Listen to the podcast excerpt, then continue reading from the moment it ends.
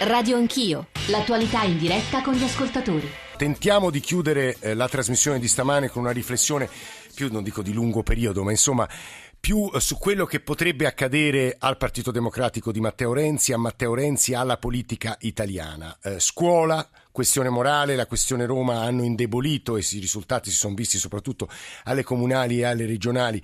La linea è anche la forza del Partito Democratico eh, stesso e capire che cosa potrebbe accadere, ma capire soprattutto alla luce di quello che ci stanno scrivendo gli ascoltatori sulla scuola, tutte persone che non votano più Partito Democratico, tutte persone che contestano la verticalizzazione del potere.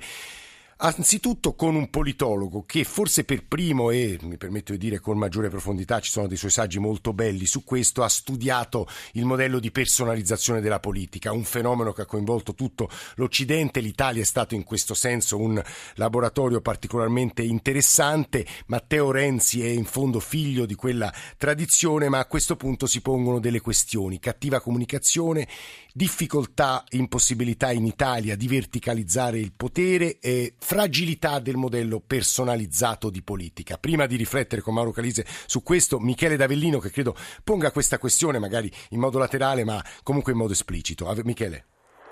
Senta, sì, la ringrazio per, per avermi consentito di dire Scherzo. il mio pensiero.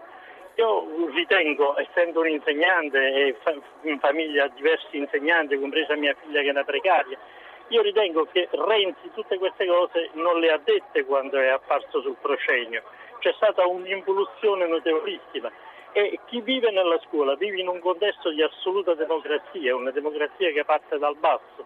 E questo non può essere un mondo che può essere stravolto con i verticismi a vorrebbe, eh, nei quali Renzi, questo meccanismo verticista al quale Renzi vorrebbe portarci, con i presidi possono scegliere. Stavo chiedendo per esempio per i presidi, tanto per dirne una, così mi interrogo, quel, quel faraone che chiede sì. eh, che gli serve un insegnante di, di, elettronica. E se l'insegnante di elettronica fosse una donna che è prossima alla, dire, alla gravidanza, eh. e in questo progetto triennale che fa? La lascia a casa o se la piglia, sapendo che in ogni caso non potrebbe servirle a scuola a questo preside padrone? e che sono piccoli interrogativi che, che hanno a che fare con, con, un mondo di assoluta democrazia al quale noi siamo molto ma molto affezionati. Io votavo PD e nella mia famiglia votavamo PD perché ritenevamo che fosse un partito che potesse dire, rappresentare queste istanze. Oggi non lo è più e io per la prima volta ho votato il Movimento, Soci- eh, Movimento 5 Stelle. non c'è più. Scusi, Grazie, molto chiaro Michele. Mauro Calise, è come se si fosse inceppato un meccanismo. Professore, buongiorno, benvenuto. Buongiorno a lei, buongiorno ai suoi ascoltatori. Che pensa? Ma guardi, il meccanismo non è che sia inceppato, è che questo meccanismo in Italia non è mai partito, nel senso che questo è un paese in cui uno Stato come c'erano i francesi, i tedeschi, gli inglesi, noi non siamo ancora riusciti a costruirlo. Quindi prima che ripartire dal governo e dalla responsabilità di Renzi, c'è un problema di centralizzazione dei meccanismi decisionali che da noi funziona male. E ora Renzi si è trovato a intervenire su questo fronte praticamente per la prima volta in Italia. Cioè noi abbiamo con Renzi eh, un diciamo così, segretario di partito che fa innanzitutto il primo ministro. Sì. Provi a ricordare quando è successo nella storia sì. di questo paese. Cioè, Alcune stagioni della democrazia cristiana. No? nella democrazia cristiana non succedeva mai, facevano i segretari tutto da Piazza del Gesù, ma non, successo, non è successo neanche con Berlusconi, che ha sempre anteposto il suo ruolo di padre padrone del suo partito personale e di grande dire, imprenditore a qualsiasi eh, ruolo più strettamente istituzionale. Ora, Renzi sta cercando di giocarsi questa partita, una partita nuova, difficilissima e naturalmente una partita che incontra nella pubblica opinione favori e sfavori. Eh sì. Ora le argomentazioni che venivano poste un attimo fa dal suo ascoltatore sono del tutto legittime, ma lei capirà che di queste argomentazioni ce ne sono tantissime, i punti di vista sono tutti in qualche modo eh, più o meno giusti, ma alla fine qualcosa bisogna decidere. Su questo fronte della scuola Renzi si è trovato, forse per la prima volta, di fronte a una contestazione diciamo molto più numerosa e anche molto più organizzata perché la scuola è un bacino storico di riferimento del PD, di un PD che però ricordiamolo, è stato sempre all'opposizione, cioè è chiaro che si può facilmente avere una rappresentanza sociale se non si assume una responsabilità di governo. Cioè, a questo punto, come fa anche M5 Stelle, dentro il quale ci sono tantissime come dire, istanze assolutamente giuste e legittime di democrazia, eh, ma la democrazia di cui parlava il suo ascoltatore un attimo fa, purtroppo eh, negli ultimi vent'anni è stata governata da Berlusconi, quindi noi siamo affezionati a quel modello di democrazia in cui non governavamo. È un po' contraddittorio.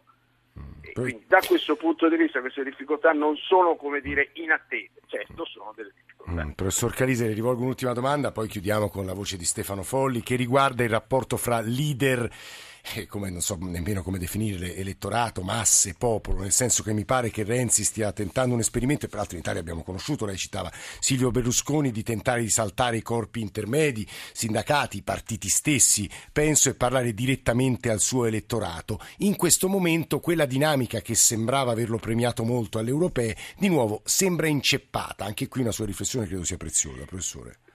Guardi, io credo che si sia inceppata meno di quanto appaia. Noi siamo, come dire, alle spalle, abbiamo alle spalle delle elezioni locali, amministrative e regionali che seguono logiche assolutamente amministrative, tant'è che si vince dove si è governato bene il centrodestra o il centrosinistra, si perde dove c'è l'alleato sbagliato. Io credo che in tutta questa partita Renzi ci sia entrato molto poco. Naturalmente quello è il terreno in cui ovviamente non c'è un rapporto diretto come quello di cui lei giustamente parlava, Bisogna vedere, non appena si torna su territori molto più consoni al Premier, quali appunto quello delle elezioni nazionali, ma anche io credo le amministrative che avremo nelle grandi città dove c'è un vero elettorato d'opinione fra un anno, beh lì Renzi la partita se la giocherà tutta. E non dimentichiamoci che la forza di Renzi sta nelle sue capacità ma anche nelle incapacità degli altri. Fintanto che i competitor si chiameranno Salvini, Renzi ha molta strada davanti. Mauro Calise insegna scienze politiche all'Università Federico II eh, di Napoli, è presidente della Società Italiana di Scienza Politica. Lo ringraziamo molto Stefano Folli, buongiorno e benvenuto. Buongiorno a voi. Editorialista di Repubblica, è molto interessante quanto ha scritto in un po' di note politiche degli ultimi giorni Stefano Folli perché ha insistito molto sul caso Roma, il laboratorio Roma come motore di un'erosione di consenso di Renzi, ma anche mi pare Folli possa, si possa affermare, diceva poco fa Calise, gli avversari di Renzi sono deboli. Fino a qualche settimana fa dicevamo c'è un uomo solo a comando, l'inevitabile per richiamare Giulitti, Renzi perché non si vedono possibili alternative. In questo momento però invece sembrerebbe che la situazione sia cambiata, che dice Folli? Ma io sentivo adesso il professor Calise e ha perfettamente ragione a dire che queste elezioni amministrative molto locali, molto circoscritte, obbediscono a logiche proprie, però è anche vero che la sensazione che si avverte nel paese, la avvertiamo noi che, insomma, che seguiamo eh, queste vicende, è che ci sia un'erosione effettivamente del consenso e della popolarità del Premier, che ha perso un po' diciamo, il tocco magico. Sì che aveva portato al 41% delle europee l'anno scorso. Le europee che sono anche, anche quelle, però non dimentichiamolo, un grande sondaggione, sono elezioni molto atipiche anche quelle. Allora Roma diventa effettivamente una cartina di tornasole per dare un certo tipo di messaggio all'opinione pubblica, perché esistono riforme semplici ma costose come gli 80 euro che creano consenso ma costano anche parecchio alle casse dello Stato Esistono riforme complicate che tolgono consenso, è stata citata la scuola sì.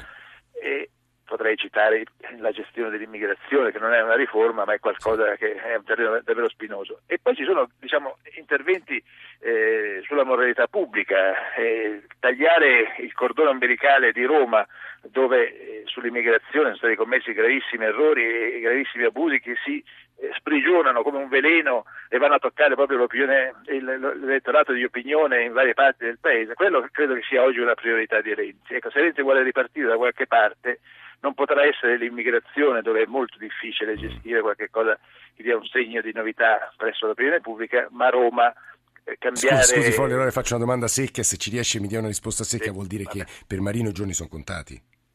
Io penso proprio di sì, penso che Marino debba capire che il terreno è, la situazione è cambiata, per lui lui non ha responsabilità dirette, non ha commesso, è innocente rispetto a, sì. alle inchieste giudiziarie, però politicamente il quadro è totalmente cambiato. Mm. questo è un punto di grande interesse, se posso dire Stefano Folli, grazie anche a lei, devo a dire ci sono degli sms molto interessanti di ascoltatori che a questo punto ragionano sul rapporto fra italiani e potere, sul rapporto tra italiani e verticalità, vertici del potere, sulla nostra, su che cosa vogliamo noi come popolo. Sono, eh, capisco, anche affermazioni generiche, troppo, troppo generiche, ma insomma è molto interessante il rapporto fra un popolo e il potere. Gli italiani in questo forse hanno delle forme di anomalia rispetto ad altre grandi democrazie europee. La linea adesso va al giornale radio e è una puntata speciale, se posso dire così, della radio ne parla, molto importante, molto bella, durerà un'ora e mezza da Laino Castello in provincia di, di, Cosenza, uno dei borghi che sono attraversati dalla statale 19 che funge da autostrada in questo momento da quando il viadotto Italia è crollato ed sono più di 100 giorni.